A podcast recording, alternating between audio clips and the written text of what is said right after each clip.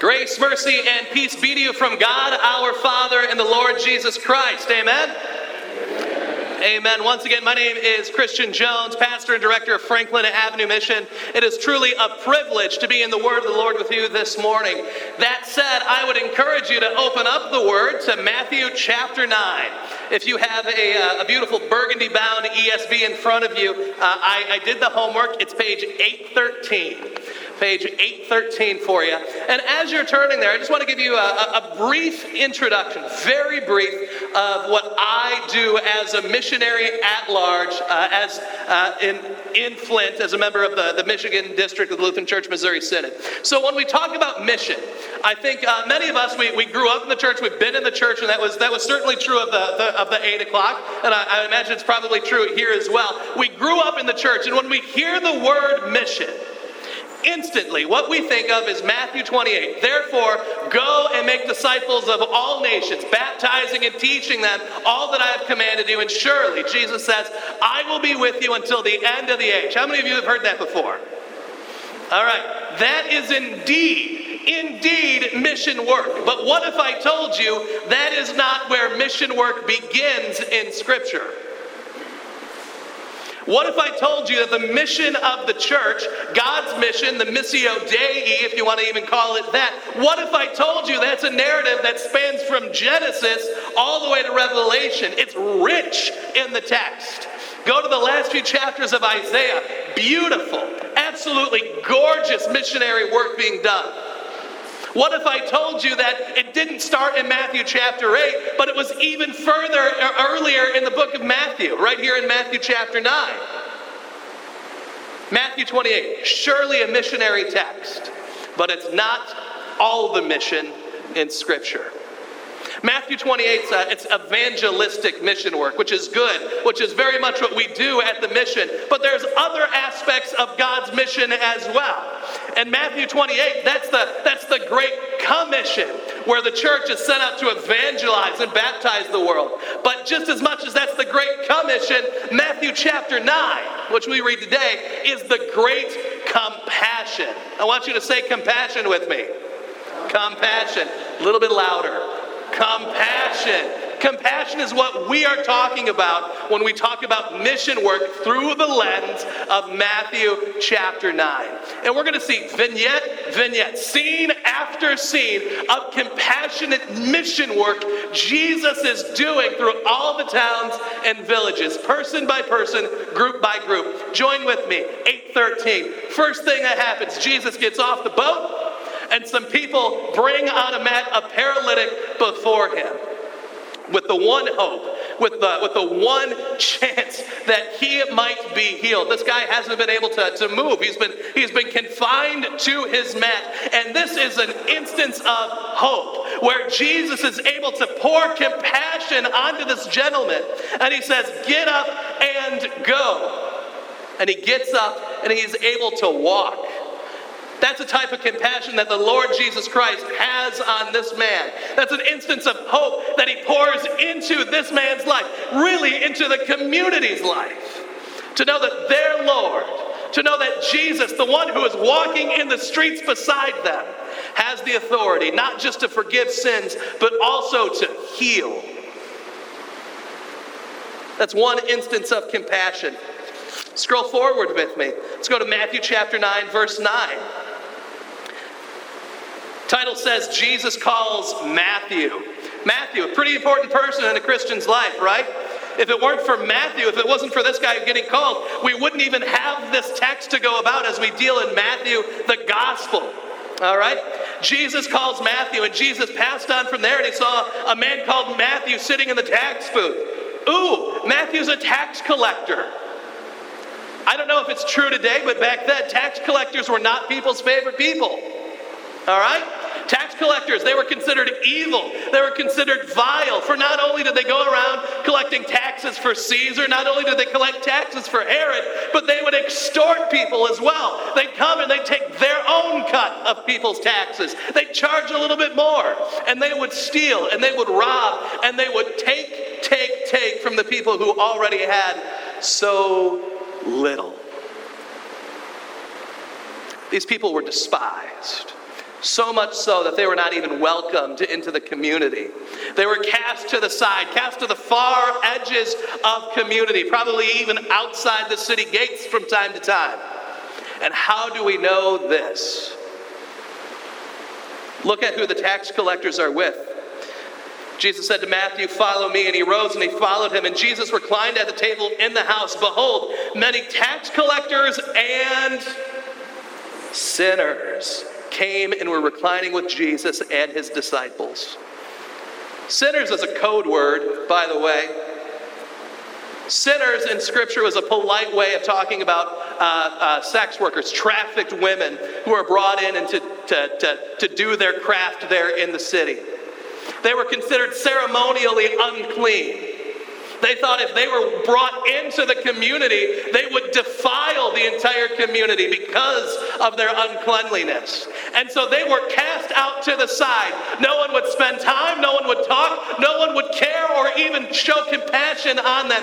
And Jesus, He goes, and not only does He talk to them, He sits with them these tax collectors and sinners, the people to be deemed the lowest on the ladder of all civilization, if they were even on the ladder themselves. Jesus sits, he talks, he spends time. How many of you have ever made a Thanksgiving dinner for somebody? Got a few hands raised. How, how quickly does that happen? It's an all day process, right? Know, maybe, maybe even a day and a half if you're doing all your preparations the day before. It takes time to make a meal from scratch. And back then, every meal was made from scratch, from the beginning to the end. It took time. If you were going to have dinner with someone, it was a time consuming process. And Jesus, he went into the house, he sat, he reclined, and he ate. He shared a meal with these people. He spent the time. He dedicated the time. By dedicating that amount of time, Jesus was telling those that he was reclining with, You are valuable to me. Even though everyone else might pass you by, even though everyone else might walk right past you, even though no one wants to say that you are important, you are valuable to me. That's compassion to know that someone is giving you their ear. To know that someone's inviting you to share your life with them. It's compassion. And Jesus does it on full display. Jump down a little bit further. Matthew 9, verse 14. Verse 14, what's happening? The disciples of John the Baptist, they come to Jesus and they're saying, Why do we and the Pharisees fast, but your disciples do not fast? Jesus has compassion on those who would follow him and call him Lord. I don't know about you, but maybe you've been in a situation before where you're sitting down and you're, you're, you're at a table with other Christians. Maybe you're in a car with other Christians. Maybe, maybe you, you, you, you, you share life together with another Christian, and, and maybe it's yourself, honestly. Maybe you, as a follower of Jesus, just think you know a little bit more than everyone else. Has anyone ever met a Christian like that before? I want to ask for a show of hands. I guarantee you have. The disciples of John the Baptist, they know who Jesus was, but they think they know just a little bit more than everyone else. They thought that they were fasting, which made them better Christians than anyone else. They thought because they were abstaining from food at certain parts of the day that they were more blessed and higher favored than others. They didn't understand what Jesus was doing. How come we're fasting and your own disciples aren't? An act of compassion or, or maybe a, an old Lutheran word, an act of catechesis, catechizing those who think they know Jesus a little bit better than everybody else, teaching others about Jesus, right? We're supposed to love God with all of our heart, with all of our soul, with all of our mind, and all of our strength. That's compassion. Teaching is compassion. Raising up is compassion. Catechizing is compassion. But let's go on. There's so much more. A girl restored to life and a woman healed. After Jesus talks with John's disciples, a father runs up to Jesus and says, Jesus, Jesus, my daughter has died. If you were to come, she might live. And Jesus, he follows his father to the house. And as he's on his way following the father, a woman runs up to Jesus and just touches the hem of his garment. And she's been bleeding for 12 months, 12 years, whatever it is, it doesn't matter. It's a long time. And she touches the hem, and her faith in Jesus Christ, he turns to her, and she is healed. An act of compassion. When things seem so important, when things are so important, Jesus still had time to turn to this woman and have compassion on her. When there's something else coming up in our lives, we still have the opportunity to show compassion to others. After that moment, Jesus continues to this father's house. And this girl, she's laying down on the bed. And Jesus, first, don't miss this, he kicks the flute players out of the house. Interesting, I know. But he turns to this girl and he says, Get up. And this girl who had stopped breathing, this girl who the life had been sucked out of her, it had left. She gets up and she is alive. Now, there are many, many books written about this scene that say, well, you know, she wasn't really dead. In fact, Jesus says she's not dead, she's sleeping. But no, this is resurrection. This is Jesus bringing life. This is Jesus bringing hope, being a light in the darkness, a light that no darkness can overcome. How do I say this is a resurrection story? Because when we talk about when we die, we don't die, we fall asleep in the Lord. Or if you go back to the Old Testament, if you go back to, to Genesis, to the patriarchs, when someone goes to be with the Lord, they, they go and they sleep with their fathers, right? We go and we wait with expectation to be woken up again. This is a story of resurrection. This is a story of hope. After this, instantly, Jesus leaves the house, and two blind men show up, and Jesus heals them and restores their sight. And he tells them, Hey guys, don't tell anybody, but they are so moved by being able to see they can't help themselves. And they go and they tell every single person they found, Look what Jesus has done for me. And as they pass by, a guy who is mute shows up, and Jesus casts a demon from inside of him, and he's able to talk. And these guys are still going around and telling everybody that they can find. And the crowds, they hear and they see and they experience and they want to come and have their own moments of hope, their own miracle from Jesus. And the crowd start gathering around, group by group, people by people, until Jesus is absolutely surrounded. Join me in 35. Let's put 35 up on the screen. Verse 35. And Jesus went through all the cities and villages, teaching in their synagogues and proclaiming the gospel of the kingdom and healing every disease and affliction. And when he saw the crowds, he had compassion for them because they were harassed and helpless like sheep without a shepherd. The vicar was here first service. Is the vicar still here? Or is he getting ready for the Grove service? Is he still here? I see Pastor Kaiser. All right, this will work. All right. In Greek, the word compassion is called asplaknitste. Asplaknitste. Say that with me. Asplaknitste. Pastor Kaiser, the, the, the, the ending there, it's they. That would indicate correctly, if I'm not mistaken, that means it's a passive Greek verb, uh, Greek verb, correct? It's a passive form. Thumbs up. Would everybody take note? He gave me a thumbs up. It is true. It is correct. A passive verb form. All right. Do I have any? Wait. You guys have a you have a school here, right? Are there are there teachers here from the school? No one wants to step up to the plate. All right. Oh, I got some. I got some. So uh, verb forms. Uh, if we if we have English here, uh, active verb forms are verbs that we enact, that we perform, that we start. We we activate the verb, perhaps, right? And so if, if everyone were to put their hand up and I were to send them a high five, if I'm sending you a high five, I am doing an active verb form. I'm enacting it, it's starting, that's how that's happening. A passive verb form. A passive verb form is the high five coming and smacking your hand. You're not doing anything, the verb comes to you. If you're maybe if you're a grammar person, a, uh, a subject perhaps activates the verb and an object receives the verb. It's kind of how that breaks down. Um, esplagnitse, compassion in Greek. It's an interesting verb.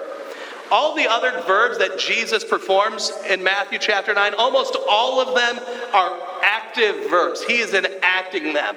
Compassion, it's passive.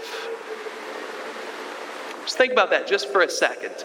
Jesus Christ, the one who has all authority on heaven and earth, the one who has all power in the universe, is passively compassionate. What does that mean? That the verb is happening to him. Jesus Christ is being overtaken by compassion. He's not the one acting it, it's consuming him.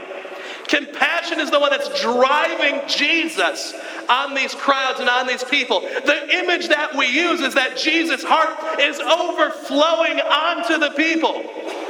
That compassion has consumed Jesus and he becomes helpless.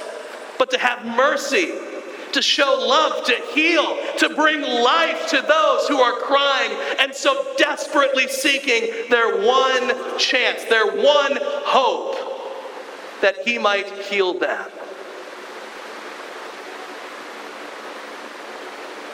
We finish the chapter.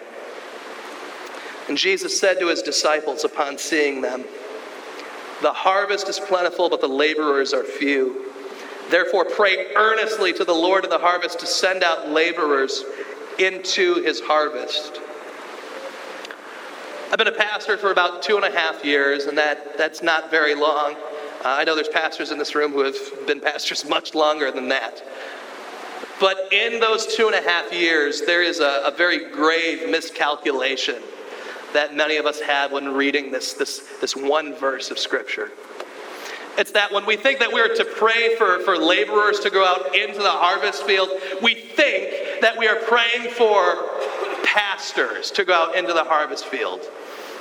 Or, or we think that we're praying for other rostered workers to go out into the harvest field, be it DCEs, teachers, music ministers, whoever it might be, that, that we are praying for those people to go out into the mission field. It's one problem. Pastor shepherd, or any equivalent to that word is not, what, is not what's used in Scripture. It says, Pray to the Lord of the harvest to send out laborers. Or if you're more familiar with the NIV, to send out workers into the harvest field. Pastors are workers. Sean, Kaiser, myself, everybody who's, who's pastor, Brad, we're workers, we're laborers. Pray for us to be sent out pray that you also would be sent out. You guys are equally as much laborers in the kingdom of God. It is also your calling to go out and to have compassion on those who have no hope. It's your job to go out and love those who are cast out to the edge of society. And by the way, as a, as a pastor, as a missionary at Franklin Avenue Mission, all of these people that we just went through in Matthew chapter 9, they're there. They are present. Every day we get to live and breathe Matthew chapter 9. When we talk about physical disability, that correlates so strongly with poverty. Same goes with blindness and deafness and any other disability that people have. Those groups just easily get cast aside into these impoverished neighborhoods. Just terrible. We have an opportunity to go and have compassion. When we talk about Jairus and his daughter who died, infant mortality and rate over two times higher than the national average. I think it's 12 or 13.8 of every thousand children that are born don't live until the age of one. we have an opportunity to go and have compassion. We have an opportunity to take that light of Jesus into those communities. We have an opportunity to go and catechize those who think, based on what they've been taught by other pastors, this and that and the other, about what it means to be a Christian. We have the opportunity to go and point everyone and even ourselves to Jesus Christ, who not just poured out compassion on all of us, but very physically poured himself out for you and for me, that we would know for sure that you and I have the hope of the resurrection, that you and I have the promise of forgiveness, that you and I know that we are called by name to be children of God. And so I have a challenge for you. If we're praying out for workers to go out into the harvest field, I'm talking praying for workers tonight to go out into the harvest field.